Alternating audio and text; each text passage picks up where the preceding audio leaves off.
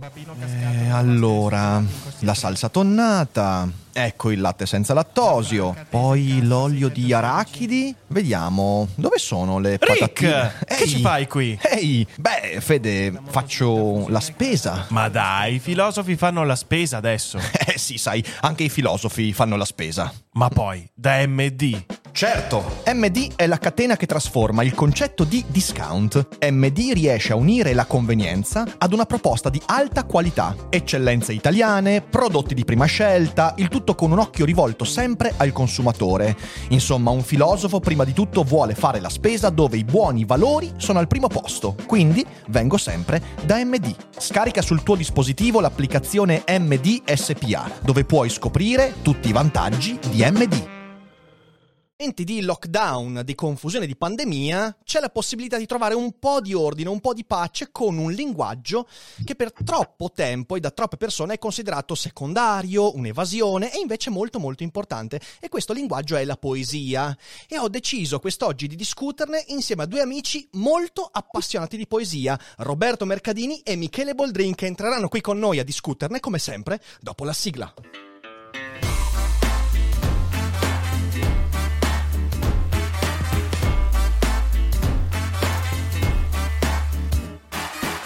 Sei su Daily Cogito, il podcast di Rick Dufer. E chi non lo ascolta è cibo per gli zombie. Ed eccoci qua, ciao Rob e ciao Mike. Ciao. Sapete che entrambi venite chiamati dal sottoscritto con un nomignolo e entrambi mi avete detto sei l'unico che ci chiama così, Rob e Mike. sì. Rob ha anche aggiunto che se mi chiami Michele sono più contento. ah, è bello essere qua, è bello essere qua dopo qualche Ho mese. Sempre appartenuto, sono sempre appartenuto fin da piccolo al gruppo. Io sono, devi capire che quando crescevo, era quando esplodevano le Jessica, le eh, questi nomi, se mi ricordo neanche, ma tutti i nomi buffi, specialmente per le ragazze. Tra i ragazzi c'era molto Vladimiro. Vladimiro! Eh no. E io ho sempre detto questo, ero assolutamente nazionalista. Non, e, e, ovviamente c'erano i Mike e non riuscivo, c'era questa invasi, invasione di subcultura con complesso di inferiorità, fondamentalmente verso l'America, poi una piccola minoranza verso la Russia, e io continuavo a dire Mecciamo Michele. Ma io non sopportavo neanche, per esempio in Veneto la gente ti chiama Chele, cioè Chele, cazzo le Chele, quelle del gran Chele. che, no, Chele però, guarda, io non ho mai sentito nessuno che chiama Chele. bambino. Ma dai. No, Chele è veramente, è veramente un sopruso. Miche, Chele, ma vai so. Peraltro salutiamo tutti i Vladimiro, tutte le Jessica che ci stanno ascoltando. Le non ci Jessica, scegliamo il nome, quindi insomma... Non è sappiate- colpa vostra se i vostri genitori hanno avuto cattivo gusto. Però ricordatevi, il nome si può cambiare, basta andare all'anagrafe. Eh, però è una cosa molto molto delicata cambiare il nome. Io conosco una persona che Sì, l'ha sì, fatto. no, a un certo punto diventa la tua identità per quanto... Eh sì, sì, complicato, complicato. Ma, ma quest'oggi non siamo qui a parlare di nomi, siamo qui con Rob e Mike per parlare invece di poesia. Sì, perché eh, insomma, vabbè, lo sapete molto bene. Io con la poesia ho un rapporto, diciamo così, allegro, conflittuale, un po' incazzoso, magari poi spiego anche il perché. Roberto invece è il poeta parlante ha cominciato qui su YouTube con la rubrica Il poeta parlante, quindi chi mai meglio di lui può parlare di poesia. E poi c'è anche Michele, Michele che magari qualcuno cadrà dalle nuvole dicendo ma cosa farà questo economista sempre incazzoso con la poesia? Invece a Michele la poesia, insomma, la, mastica anziché no. E quindi, e quindi questa sera cercheremo di usare una domanda, cioè che cos'è la poesia per noi, anche per dare qualche spunto per far capire come questo linguaggio può aiutarci a superare eh, o ad affrontare momenti particolari.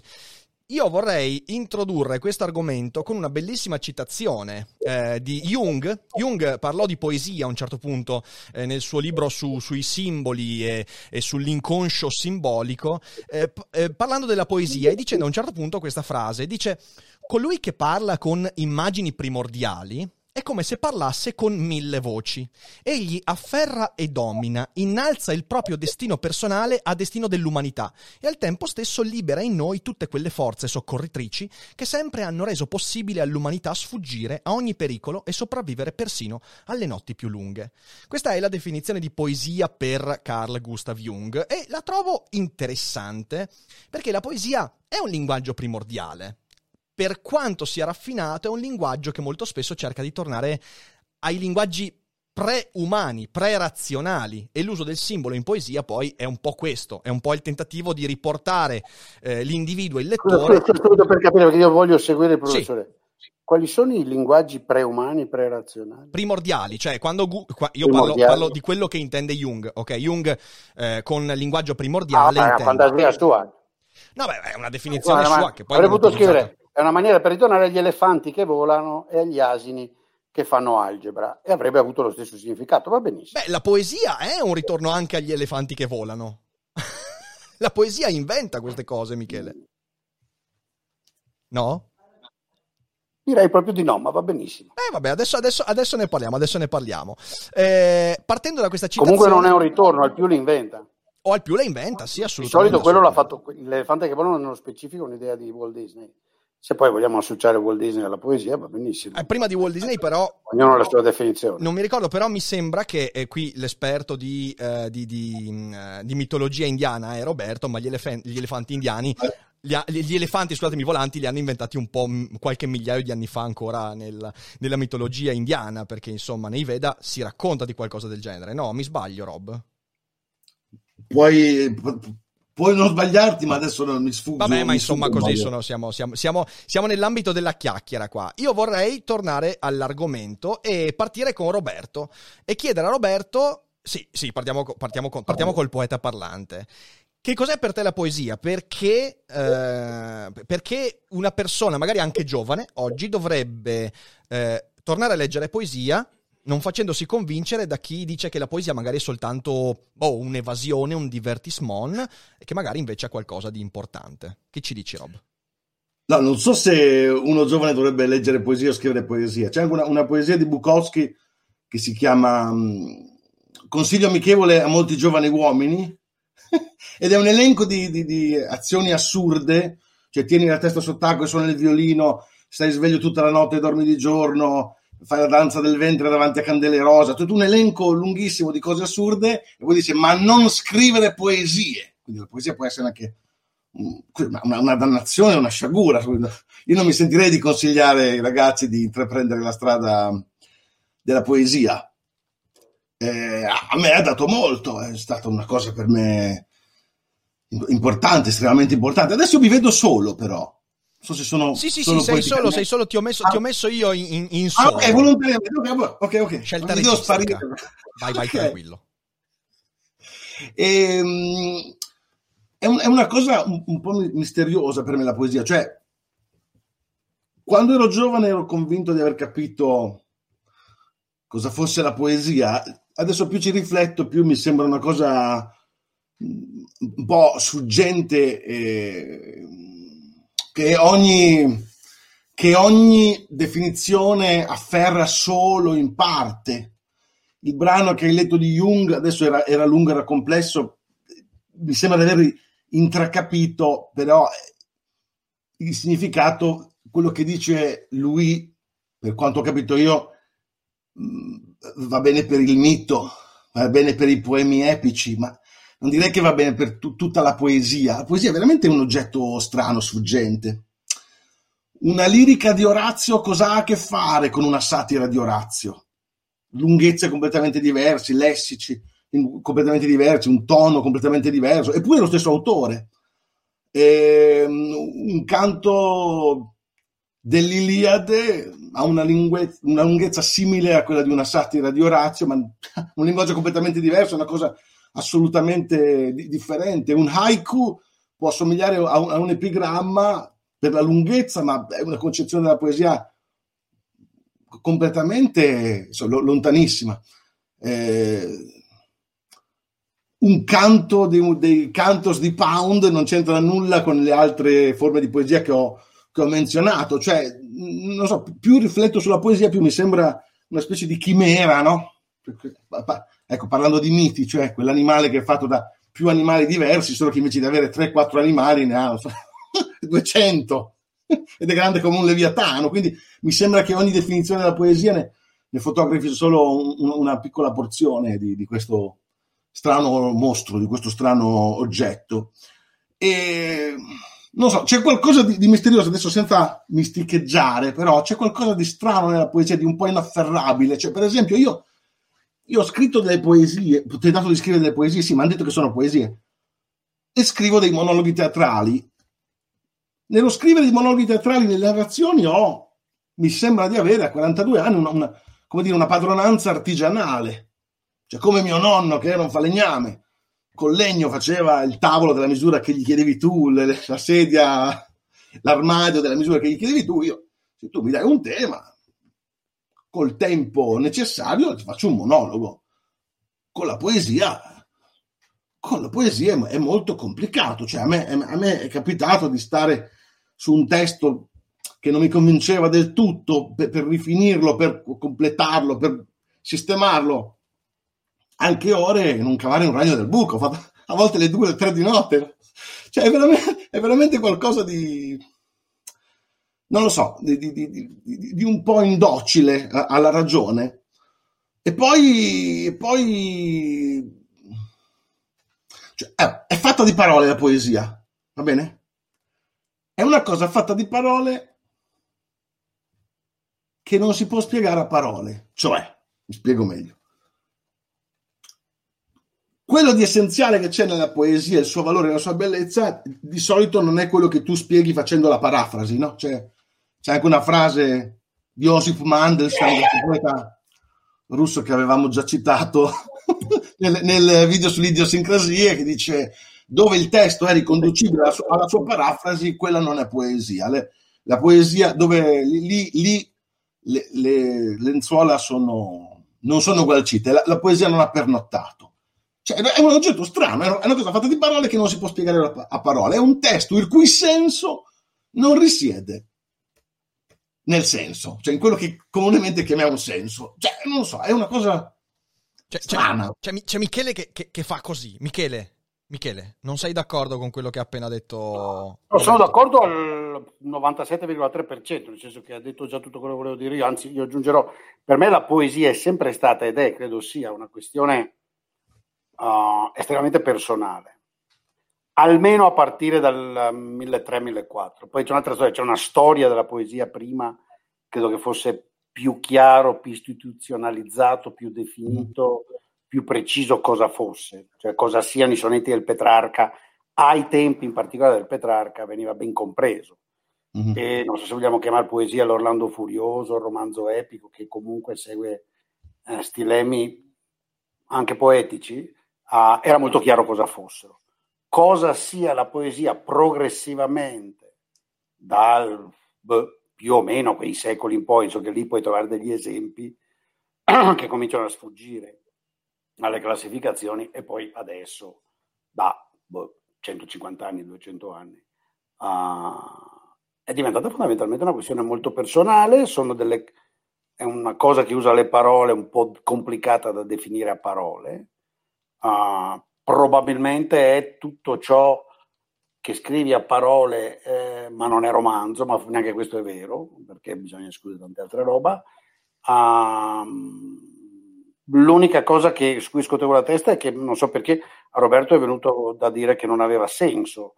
Uh, forse non hanno senso le definizioni, là no. poesia, ognuno si ritrova la sua, il senso la trova. Spesso lo diamo, mi è capitato spesso di non pormi raramente, a meno che l'autore che leggo non abbia un intento palesemente allegorico, metaforico, insomma, uh, così, di, di, di, celare il senso, però di avere un senso ben preciso dietro e di giocare un gioco che molti poeti giocano e va bene, un gioco col suo lettore, uh, alza la videocamera, ok, così. e abbiamo appunto, ripeto che, che l'autore non, non voglio intrattenere con te questo gioco di io mi celo però mi rivelo, un po' mi faccio vedere, un po' devi fare uno sforzo per capirmi. Uh, molte volte uno si racconta il poeta e chi lo legge ci mette quello che vuole. A volte è anche così, c'è poco da fare. Io credo che Sì, non sia, eh, questo sia inevitabile, poi dipende, dipende da, da quanto ci vai dentro. Nella mia esperienza ci sono pezzettini di poeti che adoro, mentre il resto di quello che hanno scritto lo trovo lontano da me. Ma perché? Perché sono, se vuoi, sezioni del cervello complessivo, quindi anche dei sentimenti, delle immagini, delle emozioni, delle situazioni ah, vissute e non c'è nessuna ragione che i, i molteplici tagli no, del, del, mio cervello emozionale razionale e delle sue intersezioni ah, che io ho vissuto, che posso avere, coincidono con quelli dell'autore X. Però magari 14 di essi su 74 fantastiliardi coincidono. Quando trovo quei 14 eh, mi ci ritrovo, no? Negli altri no. Io esempio, compro poesie, libri di poesia letteralmente un po' a caso. Mm-hmm. A volte pff, seguendo, insomma, e ho notato che apro il libro e leggo e esempio io con le poesie, quelle in cui mi ci ritrovo, lo decido nei primi due o tre versi. Non so voi. Faccio molta fatica molte volte è il suono che mi aiuta, molte volte l'immagine, dipende. Sai, io faccio, io faccio fatica. Ma, eh, è una dimensione soggettiva per cui cercare certo. di definire che diavolo è. Eh, io so solo che se c'è David Levine che, che ascolta si incazza perché 30, 27 anni fa, 25, 20, da quando avevamo cominciato a lavorare, a scrivere assieme, a lavorare abbiamo sempre lavorato assieme. A un certo punto, dopo 10 anni, 12 che ci conoscevamo e lavoravamo, lui ha detto, senti, cazzo, abbiamo scritto a parole 20 paper, scriviamo nella carta almeno due o tre, perché se no sta roba fa un po' ridere. E allora ci ha messi a scrivere. Io però ero frequentemente a Madrid in quegli anni, quindi a nove, anni a nove ore di distanza dalla California, quindi si lavorava nella notte mia, che era il pomeriggio suo, e la sua abitudine era chiamarmi al telefono ordinandomi di mettere giù il libro di poesie, di mettermi a lavorare, perché aveva notato che non ero in rete a lavorare. Stavo facendo anche giustificato dal fatto che tipicamente era l'una di mattina e dicevo ascolta l'una di mattina e poi vaffanculo svegliati tu no, per lavorare con me di giorno. Uh, però comunque era una cosa molto personale ecco. che sia una cosa personale sì. Io, io quando parlo di... inti- personale nel senso di intima non sì. personale come il mio maglione verde che, insomma no certo sì sì intima intima. C'è un problema in quell'intimità almeno è un problema che io ho sempre avuto con la poesia. Il motivo per cui io amo pochi poeti eh, e, e, molto diversi fra loro, è che io non so cosa vuol dire um, sentirmi in sintonia con un poeta. Cioè, faccio due esempi. Ok, faccio due esempi. Io, eh, fra, fra, i miei tre poeti preferiti, ci sono Pessoa, Borges e Ginsberg. Ora, sono tre poeti che più diversi di così si fa veramente fatica.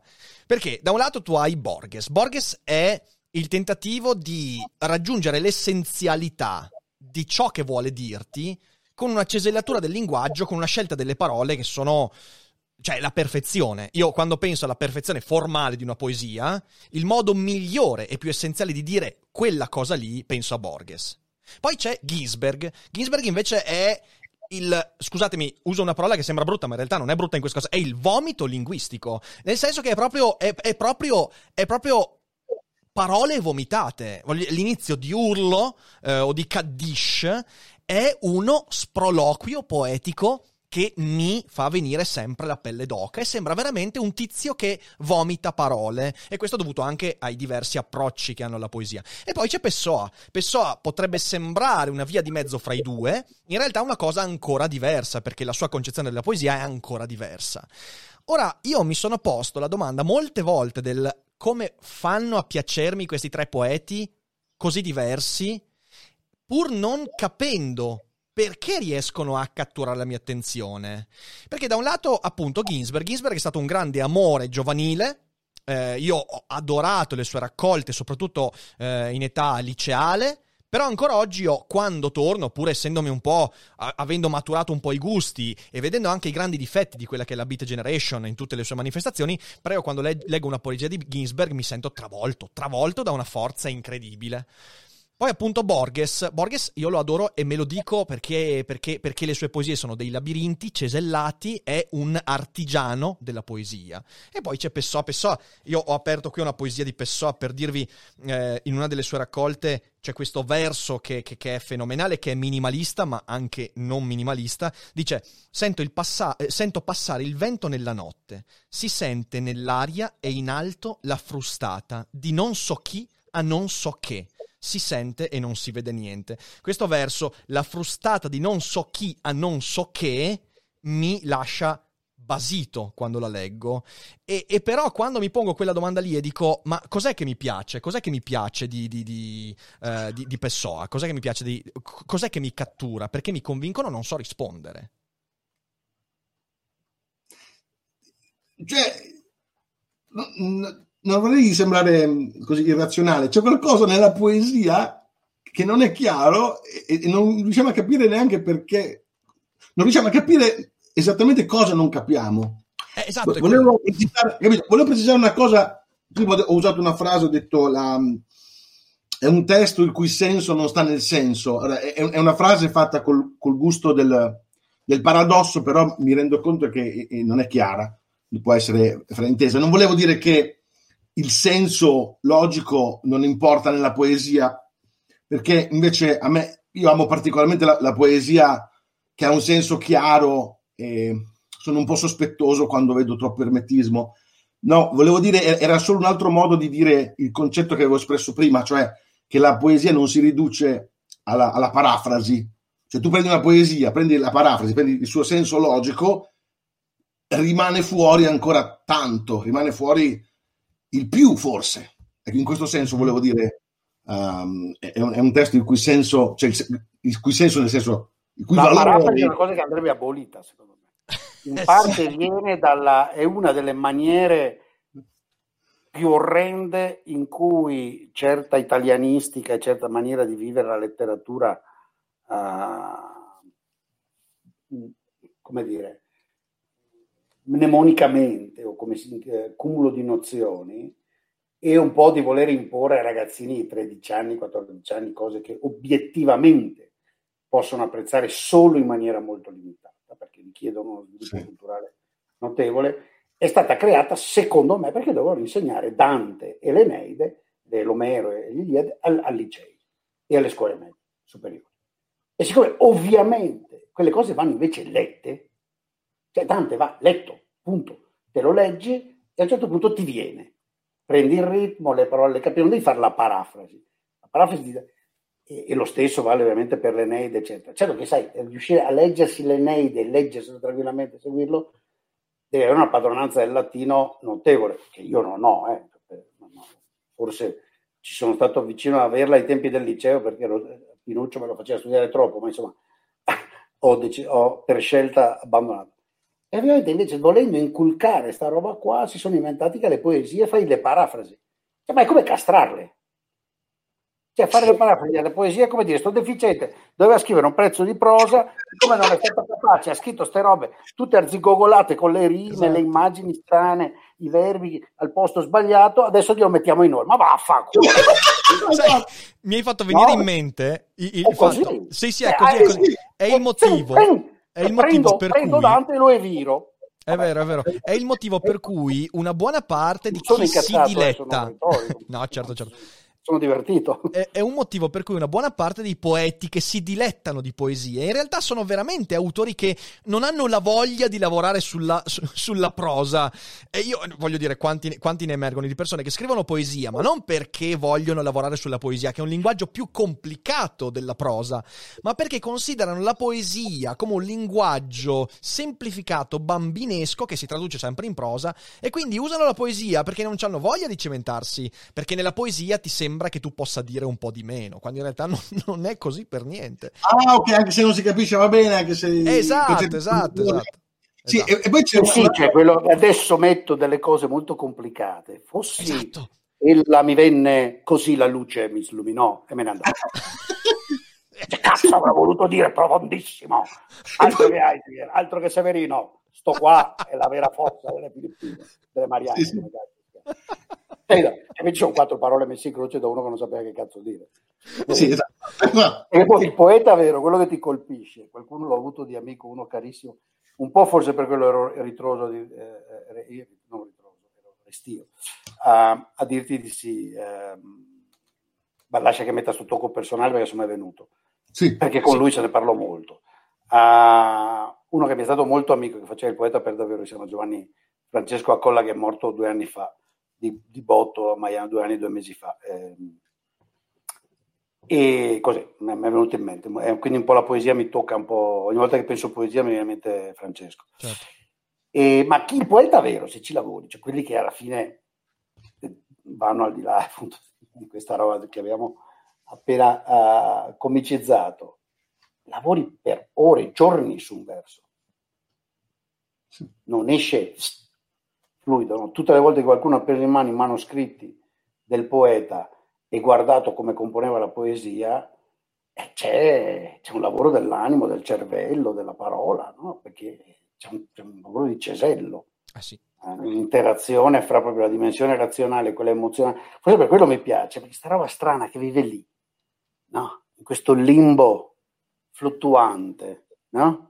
Sì. fra la tua memoria, le immagini della memoria, le emozioni e poi la razionalità profonda e anche la, la- la- la- la- non so come dire, la sapienza, la conoscenza del linguaggio, del trovare la parola che, che- che- che anche te lo trasmette. E quando non la trovi, la inventi, perché poi la poesia anche in- inventa letteralmente, quindi sì, sì, sono, sono- sono molto d'accordo. Ed è, ed è un lavoro di bilico. Eh, Ma volevo dire Roberto, sulla- sulle malattie della scuola. Un'altra è cosa ha voluto dire il poeta. E c'è una poesia di Billy Collins, che è un famoso poeta statunitense, che diceva e c'è Walt Whitman, c'è Emily Dickinson che volevano dire una cosa e non ce l'hanno fatta. Ma noi qui, nella classe prima della signora Wood, prima della tempesta di polpette chiamata ora di pranzo, riusciremo a capire, aiutando il povero poeta che non è riuscito a esprimere quello che doveva esprimere, no? Insomma, è abbastanza comica, no, la pretesa. Quel barbarico Yop. Cosa avrà voluto mai dire col barbarico Yop Walt Whitman? Lo diciamo noi allora di, di letteratura. È vero, è vero, è vero, è vero. C'è, c'è un aspetto, io prima ho- vi ho citato, vi ho citato Ginsberg. Eh, io una cosa, una cosa che adoro di un certo tipo di poesia, perché poi questo Mhm. è veramente un certo tipo di poesia, ed è quella poesia viscerale, che, che non è una poesia di cesello, perché il lavoro c'è ma è diverso, è che c'è una traduz- tradizione filosofica molto interessante. Eh, in tanti mi chiedono, ogni tanto mi arriva il messaggio, ma, ma come fai tu eh, che tipo detesti questo tipo di filosofie fatte in un certo modo, eccetera, eccetera, apprezzare la Beat Generation? Però in realtà, quando leggo Ginsberg, mi viene in mente che c'è dietro un'idea molto interessante che vi pongo come quesito. Sapete, la Beat Generation s- riprende quel tipo di tradizione convinta che per vedere la verità tu non debba utilizzare la capacità raziocinativa, ma debba sopprimere quel tipo di capacità, la quale produce rappresentazioni e, come diceva Aldous Huxley, aprire le porte della percezione. E questo si rifà a una lunga tradizione, anche religiosa, eh, a cui poi si farà, farà capo Castaneda, che, che darà via tutto il movimento New Age, a cui Schopenhauer diede vita e via dicendo. Eh, e Aldous Huxley, insieme alla Beat Generation, qualche decennio dopo, eh, fece uso di stupefacenti proprio perché erano convinti questi che attraverso l'uso di sostanze che andassero a eliminare completamente la razionalità, tu potessi arrivare a una dimensione del linguaggio, della percezione, del significato, che fosse più vicino alla verità. E si sono prodotte queste, queste incredibili poesie, fra cui appunto Kaddish, Urlo, eh, in parte il pasto nudo di, di Burroughs, oppure in parte anche sulla strada di Kerouac e via dicendo, che sono il frutto di deliri lisergici. E io sono sempre rimasto affascinato da questa cosa. Perché la poesia tiene insieme questi due aspetti. Da un lato c'è la razionalità quasi sfrenata di Borges. Dall'altro c'è la completa distruzione della razionalità da parte di questa tra- tra- tradizione. Ed è interessante constatare che sono entrambe poesia. Cioè, anche lì c'è la confusione enorme, perché anche quelle sono poesia. La poesia è al tempo stesso il trionfo di una forma cesellata e perfetta del linguaggio che attraverso l'essenziale arriva a dire cose incredibili, oppure la distruzione totale di quella forma, di quella cesellatura, fino ad arrivare a quel vomito linguistico, detto in senso buono, che poi sono le poesie di Ginsberg e via dicendo. E il fatto che nello stesso linguaggio tu non puoi dire la stessa cosa di nessun'altra disciplina. Cioè nessun'altra disciplina riesce a tenere insieme queste due tendenze così tanto distanti. Non so se anche voi avete percepito questa cosa, o se magari siete anche voi appassionati di poeti che hanno queste due tendenze.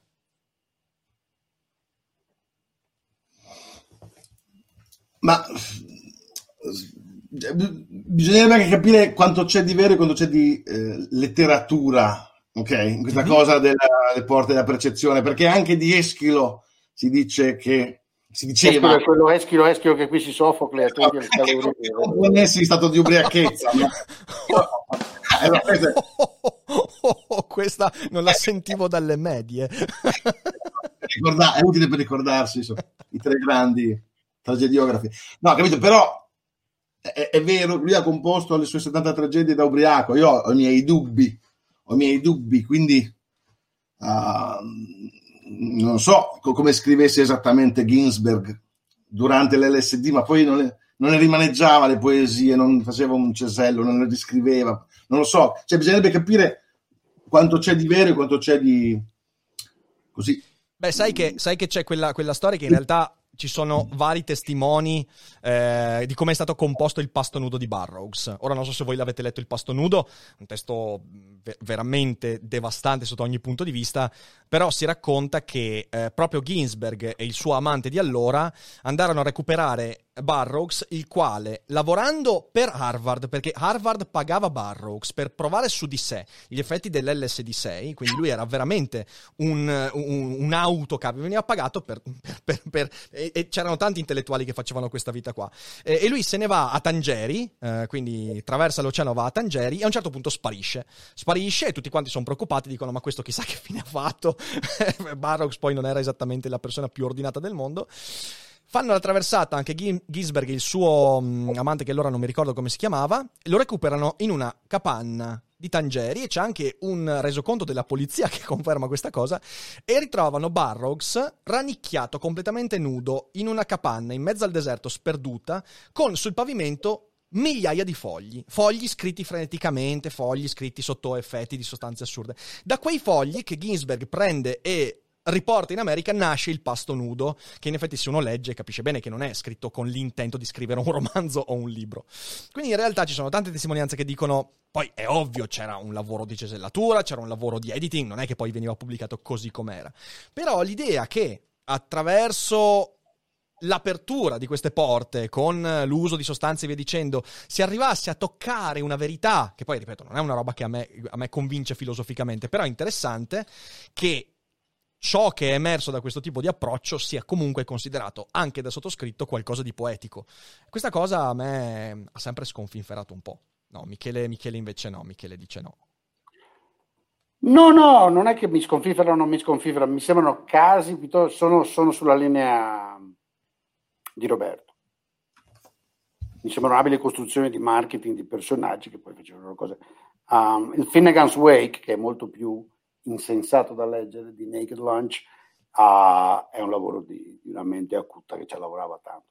Poi, sai, eh, chi ha fatto uso di sostanze, io non nascondo di averlo fatto eh, in gioventù, sa che esiste una fase, eh, quando, prima dell'abuso, in cui ti si formano momenti, ore di, di grande lucidità, no? E poi dipende dalle sostanze, c'è una maniera di lavorare mi è capitato nei giorni di grande lavoro, non è poesia, ma posso dirmi che non è molto diverso, nei, nei momenti migliori in cui sono riuscito a far lavorare di teoria, che passavo la notte e mi facevo probabilmente due bottiglie. I teoremi erano giusti a occhio e croce perché me li hanno pubblicati eh, dopo i referi report. Quindi uh, sì, io starei un po' attento. Cioè, quel mondo lì in particolare, il mondo di Kerouac, Ginsberg, tutto quel piccolo gruppo, no? Ci ha marciato su sta roba, noi abbiamo visto cose che voi umani, la nostra mente è andata oltre. A parte che a me li trovo per niente divertenti, sono assolutamente noiosi, non, non mi è mai piaciuto. Non ti è mai piaciuto? Di leggere tutta quella gente lì proprio mi hanno fatto zero. L'unico posto, l'unica cosa interessante che ho imparato da loro è Big Sur. Big Sur è effettivamente molto bello. Uh, se, se, fossi ricco per davvero, forse vivrei. Di sicuro avrei una casetta in Big Sur che invece can't afford. Uh, no more. Uh, Big Sur è un posto stupendo, chi non c'è stato, insomma, c'è un'occasione, ma, ma, a parte quello, um, però comunque magari sì, magari, magari sì, per carità, mo, sai, l'abuso del, delle sostanze nel mondo degli artisti, non solo dei poeti allora, no? non solo dei poeti, certo. di chi scrive, di chi dipinge, di chi compone musica, no? uh, è frequente, no? È frequente. Uh, che servono per stimolare i tuoi stati emozionali, per riuscire spesso anche a disinibirli e non avere l'imbarazzo di rivelarli. Uh, non, non, ho dubbio alcuno. Uh, l'impressione ecco, di Ginsberg, per esempio, no, sì, Ginsberg, Alan Ginsberg, sì. Ginsberg è quello innamorato di, di, William Blake, right? Sì, però erano un po' tutti innamorati di William Blake quelli. Eh. Eh, lui particolarmente, cioè, lui e tutti i suoi primi lavori infatti sono totalmente formali. È vero. Cioè, quindi l'idea che tu ti fai due canne, 14 pastigliette di LSD, scopi un poco, vivi sotto la luna e diventi Dante, uh, è un'idea che è meglio che la gioventù non assuma. Tutti questi, se guardi dietro, io, cioè, cerchiamo di essere, no? Sì. Adesso non è che io li conosca tutti, però no, mettiamola così. Dietro ogni poeta maledetto, artista maledetto, pittore maledetto, quello che volete voi maledetto, quando vai a grattare vedi chi cazzo era questo, vedi che ci sono anni e anni e anni di Carl Malone. Carl Malone è un grande giocatore di basket che aveva una pubblicità negli anni fine anni 80, mi stava anche antipatico, era molto violento, è vero. finito anche in galera per aver menato. Però una bella pubblicità in cui dice look, the secret is practice, practice, practice. Eh. Okay? E vale, io credo, per tutti i grandi o anche non tanto grandi, anche cioè buoni ma non grandissimi artisti. Dietro alla base c'è una formazione tecnica di disciplina, di raffinatezza, poi certo, a un certo punto dentro il tuo cervello ci sono cose e vivi anche le tue tragedie, le tue fantasie, tuoi, le tue canne. Ma non ne, io non ne ho trovato uno, se voi ne conoscete uno che davvero sia... Guardate, io mi ricordo in Italia a un certo punto ci fu il mito di uno che ebbi l'occasione di conoscere, fu una storia tristissima. Eh, forse voi non ricordate, Gavino Ledda ti sì, suona? lo conosco, ma non ho, mai, non ho mai letto nulla. L'autore di Padre Padrone. Eh, non ho mai letto. Niente di eccezionale, infatti. Cioè, eh, Gavin, la sua storia, senza troppo personalizzare, farò brevissima, è il buon esempio di come la mitologia dell'intelligenza che la practice ce l'ha può creare il finto grande artista naturale, uh, uncultivated, che non ha studiato, che non ha fatto le practice, e in realtà eh, la roba crolla, cioè dopo, dopo, l'operazione marketing mm. sulla, sul primo romanzo scritto di getto da questo, interessante perché ti rivelava un pezzo di Sardegna uh, reale al tempo e forse anche adesso orrenda, di cui nessuno si immaginava, ma non interessante come pezzo di letteratura, non venne nulla, venne solo una vita piuttosto invece mm. ma ridotta da questo, da questo successo. Quindi onestamente, eh, Rick, io non lo so quanto ci credo all'idea della... Ci sta, ci sta, ci sta. Beh, Hai capito? Rambo, prendi Rambo. Tra scusami, t- tanto amore per la citazione a Mailman, a, a Carmalon, cioè nel senso, mi, mi, hai proprio riempito il cuore più che con la poesia, cioè nel senso, mamma mia. Beh, te lo ricordi, lui proprio, almeno in America girava continuamente sto, sto spot suo. Sì, sì, lo spot me lo girava, ricordo. Me lo ricordo, me lo ricordo practice, practice, practice. Sì, sì, sì, sì. sì, sì. sì Rambo, per... sembra un altro esempio perfetto, no? Rimbaud, eh, anch'io pensavo a Rimbaud, che era uno studente brillantissimo e vinceva no, quando era a scuola tutti i concorsi di traduzione dal latino. Insomma, è uno che sulle parole ci, ci stava prima dell'assenzio. Eh, insomma. Sì, poi è arrivato quell'altro e ha detto Ah, facciamo, guarda, delle, cioè, facciamo delle, cose, vediamo. Da questo punto di vista, eh, guarda, io un po' perché eh, ero veramente molto appassionato, me le sono studiate le, le vite di questi qua. Eh, ed è vero quello che dici, alla fine anche tutti i grandi destrutturatori dello stile sono passati per il momento in cui hanno costruito lo stile. Si dice molto spesso Picasso, prima di arrivare a- al cubismo, sapeva, sappiamo insomma, la scuola, la scuola, la scuola, eccetera, eccetera. Quindi anche Ginsberg, anche Kerouac e tutti questi hanno studiato, infatti venivano tutti da eh, università di lettere e comunque di, di queste cose qua. Eh, poi dall'altra parte, guardando proprio alle biografie, eh, Ginsberg si è veramente fritto il cervello con, con- con- con- con gli stupefacenti. Cioè, nel senso, lui eh, effettivamente scriveva sotto. Perché della compagnia era il più ingenuo, peraltro. Eh, poi che ci fosse una spinta di marketing che hanno pagato caro, perché Ginsberg stesso, un po' come Deleuze, eh, si pentì amaramente dell'esempio che diede, sapendo di aver spinto migliaia di giovani verso una strada che li ha portati verso la distruzione totale. E quindi in realtà hanno avuto un grande pentimento per quell'azione di marketing. Eh, però la cosa che io trovo interess- interessante, perché lo, lo- lo trovo interessante poi che sia vero o sia falso, è che c'è una tradizione molto lunga di questa idea. Cioè l'idea che per arrivare a quelle vette artistiche oppure filosofiche, via dicendo, cioè anche Schopenhauer, se tu leggi Schopenhauer, ti trovi un filosofo che a un certo punto in mezzo alle sue pagine dice proprio quella cosa lì senza citare le sostanze stupefacenti, perché lui al posto di quello ci mette eh, la trasmigrazione dell'anima e la religione e, e- e la soppressione dell'ego, però ti dice quella cosa lì, ti dice guarda, tu per arrivare a dire qualcosa di vero, per arrivare a toccare il mare oscuro della volontà, devi togliere di mezzo tutte le parti della tua mente che creano rappresentazioni. È quello che diceva Jung nella citazione, io ho voluto inizia- iniziare da quella citazione lì perché è un po' quello che dice. La poesia ti riporta al linguaggio primordiale. Qual è il linguaggio primordiale? Il linguaggio primordiale è quello in cui tu entri in contatto con cose che poi la nostra razionalità, lo stile, la storia, la cultura hanno coperto. Ed è un atteggiamento che, che sia vero o sia falso, ha spinto tantissimo la poesia, perché tanta poesia ha vissuto di questo e tanti vengono affascinati da questo. Ricordiamoci, adesso dico una cosa triste, una cosa che magari vi intristirà, ma i più forti lettori di poesia oggi chi sono? Sono le persone affiliate a una cultura molto new age, proprio quella cultura che mostra la poesia come un linguaggio che ti riporta all'origine, che ti riporta a qualcosa di primordiale, via dicendo. E quindi è, questa cosa secondo me è molto interessante perché mh, per quanto sia vero o falso, quello lì è un motore molto forte anche dell'interesse verso la poesia. Sì, è uno dei miti della letteratura, come il fatto che i grandi amori sono infelici, se no... Esatto. Esatto, esatto, Eh, esatto. C'è, c'è una, c'è una poesia di Adam Zagajewski, che è un poeta polacco, dice con, con invidia leggo le poesie di amore infelice dei miei colleghi, lettere d'amore bruciate nel camino, fuoco e passione, che grandi temi per una poesia. Ma io e te, parla, alla moglie con cui ha un rapporto buono, dice come facciamo? Come faccio a scrivere una poesia d'amore? cioè, la, la poesia cioè, si alimenta anche di, di, di miti, di retorica che Certo. sarebbe meglio sfrondare. Io però volevo sapere prima della fine della live che poesia leggeva Michele di notte con, con l'amico economista che lo sgridava.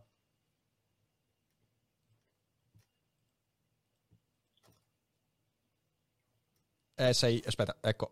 Ti, Sì, sono, sono muted, sono muted. Eh, beh, di tutto, anche se credo eh, quegli anni che sono la metà degli anni 90 eh, erano molto brodskiani. Credo gli anni in cui scoprì Brodsky Brodsky. suppongo, allora, eh, dovete sapere che uno delle adesso tutti quanti a ridere, eh, uno di quelli che ho letto tutta la vita e che cerco di leggere tuttora, anche se adesso un po' mi annoia, è, è Pound. Eh, non so perché, per affinità veneziane, sempre associato Pound a Venezia, ma non solo perché c'era morto, l'avevo visto lì alle zattere, ma per molte, per molte robe sue, maniere di scrivere, lasciamo stare. Ah, non voglio fare il dotto. Eh, no, no. ecco, su Vabbè. questo io ho molto imbarazzo. Ah, vabbè, no, vabbè, vabbè. No, no, no, cioè, no, no, non ho imbarazzo a dire che ho imbarazzo. Su Pound Eh, imbarazzo? faccio molta fatica a, a parte che sono non ho qui la mia libreria, non ho, non ho i libri e queste cose riesco a farle con i libri in mano. Ah, ecco, c'è un rapporto molto tattile con la poesia, per esempio. Non- io compro tutto elettronico quando posso, per fretta, anche perché per guardare le poesie no. E credo di aver comprato libri di poesia semplicemente che erano belli, dopo ho aperto e torca che vai. Eh, però il libro era molto bello eh, e quindi l'avevo comprato. Eh, comunque era un periodo di Brodsky che avevo scoperto e credo che leggessi molto Brodsky. uh, e probabilmente anche Paul Celan. Erano anni in cui avevo delle riflessioni, uh, quelle lì sì. Ecco, le mi ricordo il mio amico degli... Palma che mi disse ti vedo molto Celanite, che succede? avevamo una corrispondenza avevamo una corrispondenza intellettuale privata piuttosto intensa, adesso meno, adesso l'abbiamo un po' ripresa con, con questi eh, dibattiti filosofici, ma insomma c'è stato un periodo in cui la, la corrispondenza intellettuale era frequente, continua. E, e cioè, mi ricordo una frase sua dice, in francese, dice, on c'est Baudrin, la vedo tre la night, che cosa succede? Se l'ha dato, che appesantisce parecchio. Vabbè, chi ha letto Paul Celan capisce che uno magari può sorprendersi che Baudrin lega Paul Celan, ma comunque ma um, le fondamenta degli incurabili sono un testo straordinario di Brodsky e, e, peraltro Brodsky è uno di quegli autori, un po' come Borges, in cui quando scriveva in prosa sembrava scrivere in poesia e viceversa, cioè nel senso è un, un autore spettacolare da quel punto di vista lì, cioè mamma mia, meraviglioso. Eh, devo, è uno autore che devo riprendere in mano perché l'ho letto troppo tempo fa. Ma Brodsky a me era anche molto, come dire, eh, umoralmente, eh, intellettualmente simpatico perché aveva un atteggiamento che negli anni sono venuto accentuando, per cui tutti pensano che io sono incazzoso. Eh, invece io non credo, eh, che non ho tempo da perdere i deficienti. Il tempo è la cosa che mi manca di più. Sto facendo adesso le cose che volevo fare dieci anni fa, otto anni fa. Non ho scritto libri pensati dieci anni fa. Cioè, che cazzo stare... mi, mi vergogno di aver avuto una funzione pubblica e di mantenerla perché mi fa perdere tempo. Un po' ci ricevo dei benefici, pre- spero di darli, ma poi con, con the, thick of, the, thick of, mind non ce la fa. E, e Brodsky è assolutamente così. Leggetevi, eh, hanno pubblicato una serie di interviste con Brodsky, in italiano credo siano anche, eh, da Adelphi. Adelphi ha pubblicato tutto Brodsky in italiano. Per quanto va letto in inglese, ha scritto moltissimo in inglese, quindi quasi tutto, perché poi dopo che è scappato Uh, ecco, questa è una cosa, non so cosa pensare. nella misura in cui sia possibile, i poeti vanno letti all'originale. Assolutamente all'originale. Sono d'accordo. Non so cosa pensate voi, ma io proprio... Beh, c'è un abisso io, fra eh, t- tutta la letteratura andrebbe letta in originale, la poesia più di qualunque altra cosa perché il, il, traduttore della poesia fa un'opera a sé stante. cioè, nel senso, eh, mi viene in mente, guarda, la, la, la, eh, devo tornare di nuovo alla Beat Generation per un esempio di questo tipo. Bomb di Gregory Corso, che è una poesia fen- fenomenale, cioè nel senso la poesia con, per me, il maggior numero di immagini mitiche, veramente incredibile. Eh, io a casa ho quattro traduzioni di quella poesia e sono quattro poesie diverse. Quattro poesie diverse. Eh, eh. Perché poi lì si ha anche un lirismo particolarissimo e quindi veramente sì, veramente sì. Eh, la poesia va letta in originale quando uno può, può leggerla in originale, sicuramente. Sì, sì, sì. La poesia, fra tutte le forme di letteratura, è quella che più si concentra proprio sulla parola, anche in senso fisico, cioè il suono della parola, le, le diverse immagini che la stessa parola evoca. Quindi eh, è, è, è, è, il caso in cui si perde di più quando cambi lingua, perché per quanto si possono usare dei meccanismi di compensazione, di, cioè, non esistono due sinonimi esatti no? in due lingue diverse, non esistono due suoni, quindi sì. Anche perché poi nella, nella, poesia c'è sempre la scelta, molto spesso, non sempre, però molto spesso c'è la scelta fra mantenere la musicalità della poesia o il significato delle parole, eh, che sono due elementi fondamentali. Io in un testo di prosa posso rinunciare alle allitterazioni, posso rinunciare al ritmo per essere fedele al significato, ma nella poesia se io rinuncio alle allitterazioni e al suono sto rinunciando a un elemento fondamentale eh, e, quindi, e, quindi, no. Eh, mi viene in mente vabbè, non è un testo di poesia, però in realtà anche sì, ma Il Signore degli Anelli di Tolkien, eh, che è una costruzione linguistica prima che narrativa, eh, se uno la legge tradotta, anche la migliore traduzione, però tu perdi il 40% della bellezza, perché se la leggi in inglese è letteralmente una filastrocca di 1200 pagine, eh, perché Tolkien l'ha scritta così, l'ha scritta con una musica. Ora, se io traduco un testo del genere e rinuncio alla musica, sto rinunciando a un pezzo fondamentale dell'opera. Nella poesia questa cosa è in massima, massima misura, quindi sì, assolutamente. Sì, sì, poi è il caso in cui lavorando sulla lingua si usano più parole che solitamente non si usano, cioè neologismi, arcaismi. e quindi eh, appunto il senso rende solo una piccola parte. Già, già, già, già. Eh, se, se, se, vi è mai capitato di leggere un testo di questo tipo è Il paradiso perduto di Milton. Eh, il paradiso perduto di Milton me lo sono letto eh, a primo anno di università, me lo sono letto in italiano. È un testo bellissimo, un testo bellissimo, è f- furioso, un testo veramente... E, e, poi ultimamente ho preso, perché l'ho trovata in sconto in una bancarella, ho trovato la, l'edizione con il testo a fronte che non avevo allora, allora me lo sono letto in inglese. Cioè, questo è un testo che tradotto perde l'80% della sua bellezza perché l'inglese di Milton in quel testo è una cosa veramente, cioè veramente biblico l'inglese di Milton, cioè veramente un testo che nella sua lingua originale sembra un testo da Antico Testamento. In italiano purtroppo quella roba lì si perde per quanto sia bella la traduzione. Eh, peraltro, quindi se, se, se, ecco, se leggete Milton, leggetelo in inglese, è veramente fenomenale.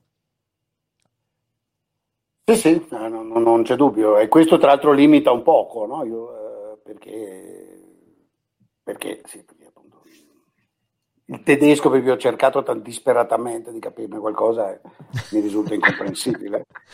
Uh, però tendo a prendermi le cose con...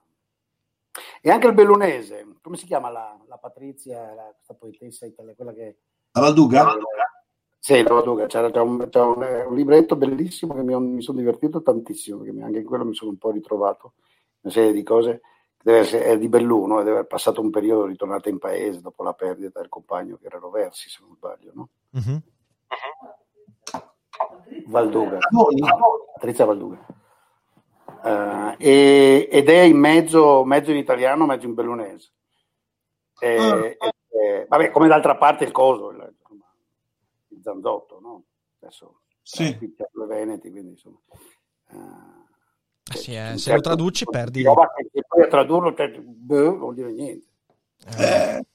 No, cioè, visto che siamo anche non piacerti, delle volte si fa delle pipe infinite con il Cicciuciani, come cazzo lo chiamava quel linguaggio semi-infantile. Sì, già gli era affibbiato un nome. Lui usa questo trevigiano del Montello, imbastardito. Uh-huh a destra Piave, sinistra Piave, non mi ricordo mai qual è, qual è quella giusta, sono delle zone sue, Pieve, Soligo, le zone del Soligo, lì giù di là, e che è questo, questo sì proprio dialetto, cioè dialetto del Veneto molto molto locale, eh, con versioni fonetiche tipiche di quelle che si usano con i ragazzini, proprio i ragazzini piccoli, gli, non, non proprio gli infanti, ma sono i bambini piccoli. E adesso qui proprio vado in tempo. Zanzotto è un amore dei miei tempi comunistici, quindi potete immaginare. Ah, ecco, se Adriano ascolta si incazza. Um, ma comunque cioè, aveva, ed è effettivamente una cosa che ti gusti se hai un po' di fonetica di questa variante del trevigiano e delle zone. Se provi a tradurlo in italiano ti viene solo da ridere. Beh sì, assolutamente.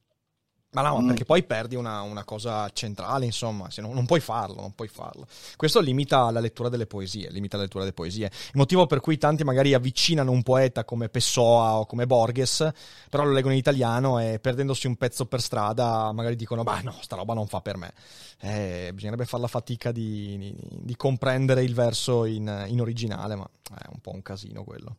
Non si possono conoscere tutte le lingue del mondo. Tipo io a casa ho qualche poeta anche cinese, però non mi metto studiare il cinese, ragazzi. Li leggo e dico trasognato, credo di non aver capito. Questo è quello che ho il coraggio di ripetermi quando leggo certe cose. Eh, bene. Visto che siamo eh, in tema del dialetto, anche, sì. anche... Eh beh, tu con la poesia romagnola, Rob. Eh? Sì, sì il, il, il, dialetto romagnolo ha una vocazione uh, comica, per cui risulta simpatico, risulta comico per qualche motivo così automaticamente e ci sono molti poeti romagnoli conosciuti anche popolarmente e ci fanno delle letture pubbliche che sono frequentatissime in Romagna, anche da gente che non è interessata minimamente alla poesia. Cioè, mio padre non, non è un lettore di poesia, però quando ci sono le letture di poeti come Raffaello Baldini, Torino Guerra, Walter Gali, cioè poeti molto popolari, molto noti da noi, molto meno, a parte forse uh, Torino Guerra, fuori eh, sono insomma E qualche anno fa, qualche anno fa è successa una cosa, perché sono proprio la gente che si spancia dal ridere, no? Ci sono nella poesia romagnola anche delle cose fosche, molto fosche, c'è una quantità di suicidi, per esempio, impressionante. Impressionante. Però basta scegliere, no? E si può fare cose uno spettacolo comico. Infatti di solito fanno i comici. Io ho visto una lettura di poesia di Raffaello Badini fatta da chiama? Fabio De Luigi. Perché di Sant'Arcangelo come poi. Allora c'è questo rapporto stranissimo con la poesia dialettale in Romagna perché diventa una cosa quasi di, di convivialità. Tanto che qualche anno fa mi chiamò uno di un istituto insomma, che si occupa della conservazione del dialetto e dice: Però Mercadini! Sì. Diciamo che siccome ho sentito che te sei bravo a leggere le cose in dialetto, senti, noi vogliamo fare una serata di poesia da stare in allegria. Cioè, è un'espressione che fuori dalla Romagna non ha senso. Una serata di poesia da stare in allegria. Ma io ho capito perfettamente cosa, cosa intendeva dire. Allora, chiamiamo quello di, devi leggere quello di Sant'Arcangelo, quello che fa ridere, come si chiama? Raffaello Baldini. Sì, poi anche quello di Cesena, quello che anche lui fa ridere, Walter Galli. Sì, hai capito Mercadini? Sì, sì, ho capito. Una serata di poesia da stare in allegria, me l'ha ripetuto eh, è una cosa penso abbastanza... Beh, unica abbastanza... sul nostro territorio, eh, unica sul nostro territorio. Sì, immagino di sì. Fantastico. Non so se c'è una forma di vis Uh, io, io, a Pad- io, a Padova ho provato a organizzare dei, degli slam poetici e cose del genere quando stavo all'università la risposta era sempre molto molto bassa. no, in Romagna avete una cultura della poesia popolare che in altri luoghi manca. Eh... La lettura di poesia assieme è complicata. Franco Peracchi ed io organizzammo serate di lettura di poesia a Los Angeles nel ah. lontano 88-89 e, e, non ebbero grande successo se non per lui e per me. Anche se erano in inglese eh, con colleghi e amici per quanto invece poi con un amico conosciuto allora, uno che faceva un, un fisico teorico molto bravo, che si interessava di teoria del chaos, David Nealon, uh, andavamo ad ascoltare, ecco, avevamo trovato tutto un giro sulla strip. Uh, ecco, questo forse fa, fa, stuzzicherà un po' di Ginsbergismo in, uh, in, in Rick, perché era sì, l'87, 88, 89 e, sulla Sunset Strip e poi più dentro Hollywood Boulevard, uh, Vine, eh? c'è una serie di club uh, molto alternativi, molto beat, post beatnik se vuoi, uh, di poesia dove si leggeva di tutto e ogni tanto andavamo, e, presi dal coraggio, ogni volta leggevamo anche noi qualcosa. Era un sì, sì, sì, sì. Che bello! Bellissimo, bellissimo. Bellissimo. Sì, no, no, io al tempo lavoravo su teoria del caos, ti immagini, David l'avevo conosciuto per quello, lui un fisico teorico per fare meteorologia, quindi faceva cose... E però ci scoprimmo, ci scoprimmo una passione, non so come, suppongo che io vidi un libro di poesia in ufficio suo o viceversa, di, che era un po', come dire, out of place, e mhm. quindi ci, gli raccontai del tentativo con Peracchi. Franco era andato, Franco era andato via, non, non c'era, quindi era andato a New York. Avete fatto dei reading pubblici, quindi che figo. Che figo. Facevamo, no, erano proprio delle, dei clubs dove la gente andava, facevi readings o di robe tue, di quello che ti piaceva, eh, cioè, la serata girava intorno. Eh sì.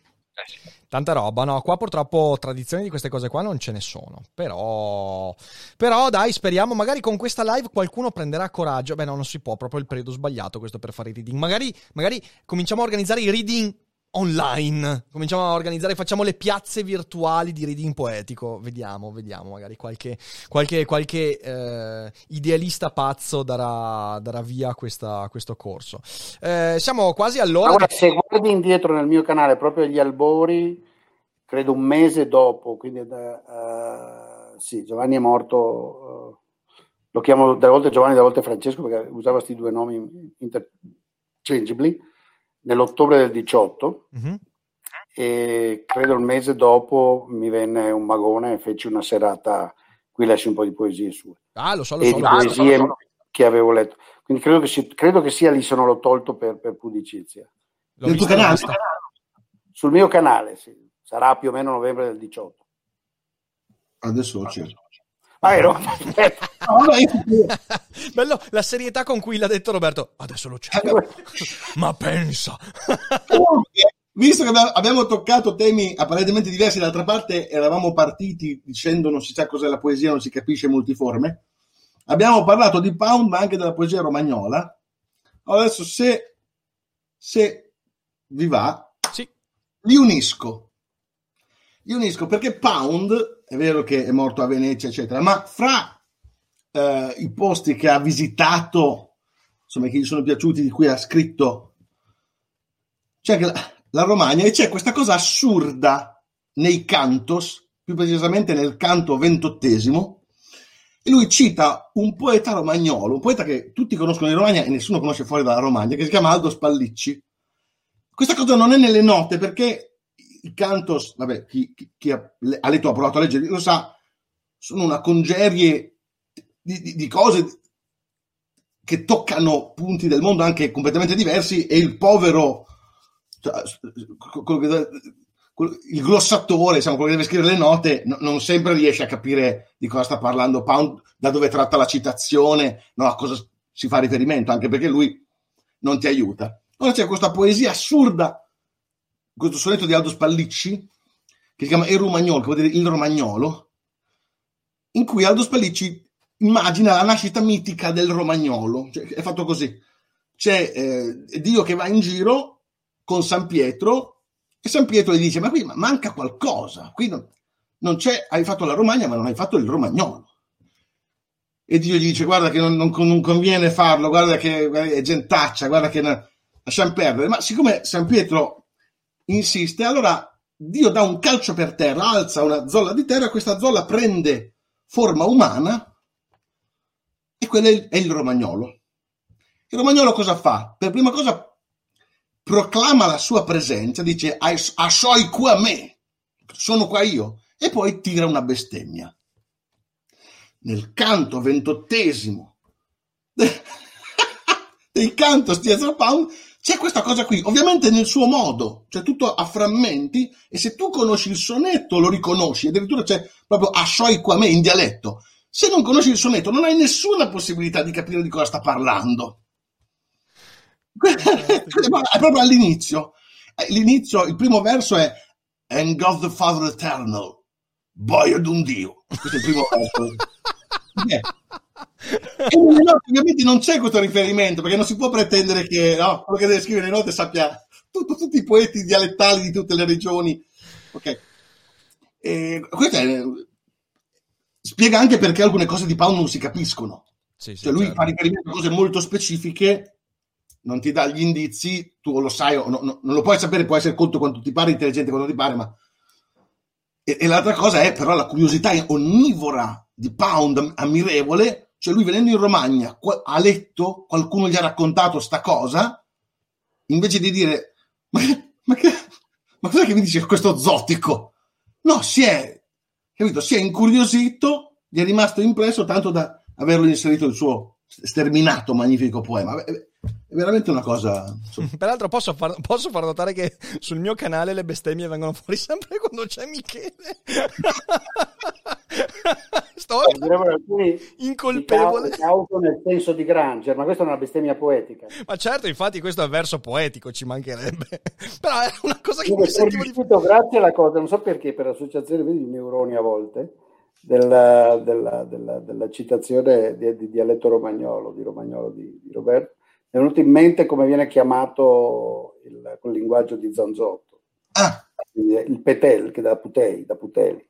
Il, Ah, il- sì, il- il parlare dei putelli, del- che poi si dice in maniere diverse nei vari dialetti del Veneto, putei, puteli e putelli.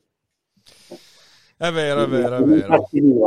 Non, eh, è molto bello, ecco, anche quello lì sì, davvero, però se non sei mezzo veneto, poi Mm. hai, se non te lo legge uno in veneto, fa- eh, sembra una sequenza di S, eh, strane parole. ho, ho degli amici veneti. Sì. No, ma come sentire te a leggere, eh, forse tu ti vergogni meno di me a leggere, dovresti leggerci qualcosa di questo. Di chi? Di... No, non di Pound, di, il, di Aldo eh, Spallicci. mi sono dato il nome. Di Aldo Spallicci. Vabbè, no, adesso... Non lo conoscevo, non, non so chi fosse. No, ma non, non- non è noto. È, è il pa- il padre della poesia ita- eh, romagnola, nel senso che è quello che per primo ha tentato di, di mettere eh, una, un- una regola per la grafia del romagnolo. E quindi tutti quelli che si interessano di, di poesia in Romagna lo, lo conoscono. Eh, era una persona colta in realtà. Era una persona colta. insomma. Come sempre accade, è molto difficile che cerchi di costruire, no? Esatto. Pompeo Fabra era uno molto colto, per quello cercò di Certo. costruire un vocabolario e una sintassi catalana. Oh, io, io conosco autori che hanno cercato di costruire vocabolari sintassi che sono ignoranti come una quercia, eh, ve lo dico, quindi non è un segno, infatti i risultati non sono maestosi, quindi Iscritti al 5S per caso? Ignorantissime le querce, ignorantissime. Va bene, beh io direi che siamo andati o- oltre l'ora di chiacchierata, quindi visto Sì, che sì, eh, siamo anche, siamo anche in semivacanza, eh, io ringrazio- organizzare a questo punto nel futuro, però a notte fonda, garantendo l'ubriachezza di tutti, delle segrete letture tra Le facciamo? La facciamo? La facciamo, la facciamo, la facciamo. Beh, Deve sapete, deve il momento, no? sapete io, io- io- io- io ve lo dico, però, quando qui su Twitch arriveremo a mille abbonati e non ci siamo così lontani, credo che gennaio-febbraio ce la facciamo, organizzeremo una 48 ore di maratona. 48 ore di maratona eh, qui sul canale Twitch, in cui vedremo film, faremo un sacco di roba e potremo anche organizzare questa cosa qua. In una delle nottate della maratona, in cui almeno qui ai Cogito Studios l'ubriachezza molesta sarà garantita sicuramente, eh, organizzeremo una lettura di poesie venete, romagnole e via dicendo. Ci mettiamo in mezzo an- anche John Milton in mezzo, così insomma eh, facciamo, facciamo un po' di epica sparsa. Quindi tenetevi pronti perché questa è una promessa. Sì, ma è anche bello prepararle, forse queste cose il più bello sta nella preparazione, perché ora ti butti, ti metti, prendi, ne leggi una all'altra, che Sì, le- c'è, sì. c'è- c'è una dimensione di mh, non frenesia, di eccitazione poetica, perché la poesia è una di queste cose che a freddo no, Mm. Mm. eh, a meno, ecco di nuovo per me, richiede un minimo di immersione, di, sile- di silenzio tuo. Mm, boh, per me è un po' come, è un se voi non avete mai fatto il militare, ai tempi che facevo il militare, era una cosa che mi impressionava.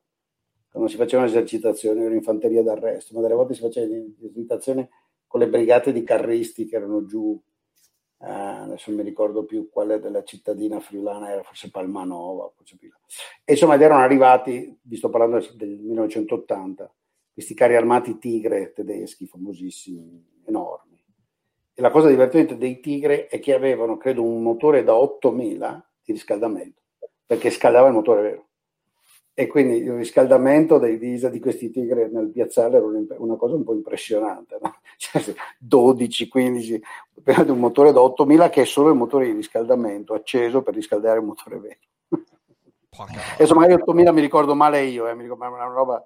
E la poesia è un po' così per me, bisogna un po' come il carro armato tigre, bisogna... Eh, ha, bisog- ha bisogno del momento giusto, mettiamola così, cioè ha bisogno veramente del momento giusto, deve esserci i momenti, i momenti di frenesia della vita, la poesia non, non trova tanto spazio, deve esserci... Io mi sono accorto che la poesia eh, è o in momenti di confusione, cioè momenti in cui ti senti confuso, la poesia diventa eh, il motivo per ritagliarti dei momenti di riflessione. Eh, oppure in momenti magari di pausa, eh, momenti in cui mh, non hai molto da fare e quindi hai anche eh, il lusso dell'ozium, allora la poesia eh, può, prendere, può prendere il suo spazio, sono quelli i momenti, soprattutto per i momenti di confusione, devo dirlo, cioè quando, quando sei un quando sei un po' in bilico, un po' emotivamente torni a quei testi lì, almeno per, per me Borges è questo per esempio, momenti, momenti di, di- di confusione, di sconquassamento, Borges eh, mi, mi rimette un po' in, eh, in sesto, questo sì, questo sì sì sì, mi, mi dà un po' di quadrato. Borges e nelle orecchie Max Richter e sei a posto. questo è, è- è come funziono io, sono un uomo abbastanza semplice da questo punto di vista. Ecco, allora io direi che ci siamo. Io vi ringrazio tanto per, per questa chiacchierata che mi sono divertito un sacco. Quindi, mm, bene così. Eh, nel 2021 ne facciamo qualche altra, magari troviamo qualche altro tema. E quindi direi che, che ci siamo. E io saluto tutti quelli che ci hanno seguito. Siete in tantissimi, siete più di 600 costanti. Quindi grazie. E grazie anche a tutti quelli che sono abbonati, che ci hanno sostenuto. Grazie mille. Essendo tardino, io non voglio attardarmi troppo, quindi eh, questa sera saltiamo il momento domande post, post chiacchierata, eh, però vi ricordo, eh, ne approfitto per ricordarvi che domani sera siamo in live alle 21 per un'edizione dell'Agora du Fair, quindi non mancate, sarà molto divertente come sempre. E io a Roberto e Michele auguro buona fine 2020, eh, divertitevi, fate festa, eh, poca poesia a Capodanno, cioè nel senso Capodanno no poesia, dai. Magari fra, fra un bicchiere e l'altro dici Eh, sì. Ezra Pound è un bestemmione. eh, la, la chiudo qua e poi non ti dico nulla. C'è un capodanno molto lontano che associo a un verso di una poesia di, Bigon- di Piero Bigongiari che dice quell'intero che è solo una metà. Molto, Quindi ci sono anche capodanni poetici. molto bene. Non credo che lo farò, Beh, insomma, se, se- se lo mi farai, è mai fatto venire in mente questa roba, eh? mi è venuto proprio in mente lì, ma- giusto, una giusto. lettura di un capodanno bigongiariano con, con quel verso che mi rimase molto impresso. Vabbè, andiamo, non importa. Bene, bene, bene. Allora, grazie a tutti, eh, grazie Rob, grazie Mike, non andatevene così facciamo due chiacchiere alla fine della live e a voi tutti buona serata, condividete, ci rivediamo domani alle 9 e non dimenticate che... Non è tutto noia? Quello che pensa, no. Bene, Ciò che poetizza. ciò, ciò che poetizza, ciò che poetizza. Poetizza. Ciao a tutti, buonanotte, buonanotte, alla prossima. E adesso un bel caffè finito. Perché rischiare di rimanere senza caffè quando puoi abbonarti a Caffè Borbone? Prezzi vantaggiosi, costi di spedizione inclusi, tante possibilità di personalizzazione e l'abbonamento lo sospendi quando vuoi. Decidi tu la frequenza, la qualità, scegli tra le cialde e capsule compatibili e crea il tuo mix di gusti e miscele. Mai più senza caffè con l'abbonamento Caffè Borbone. Tutte le info su caffèborbone.com.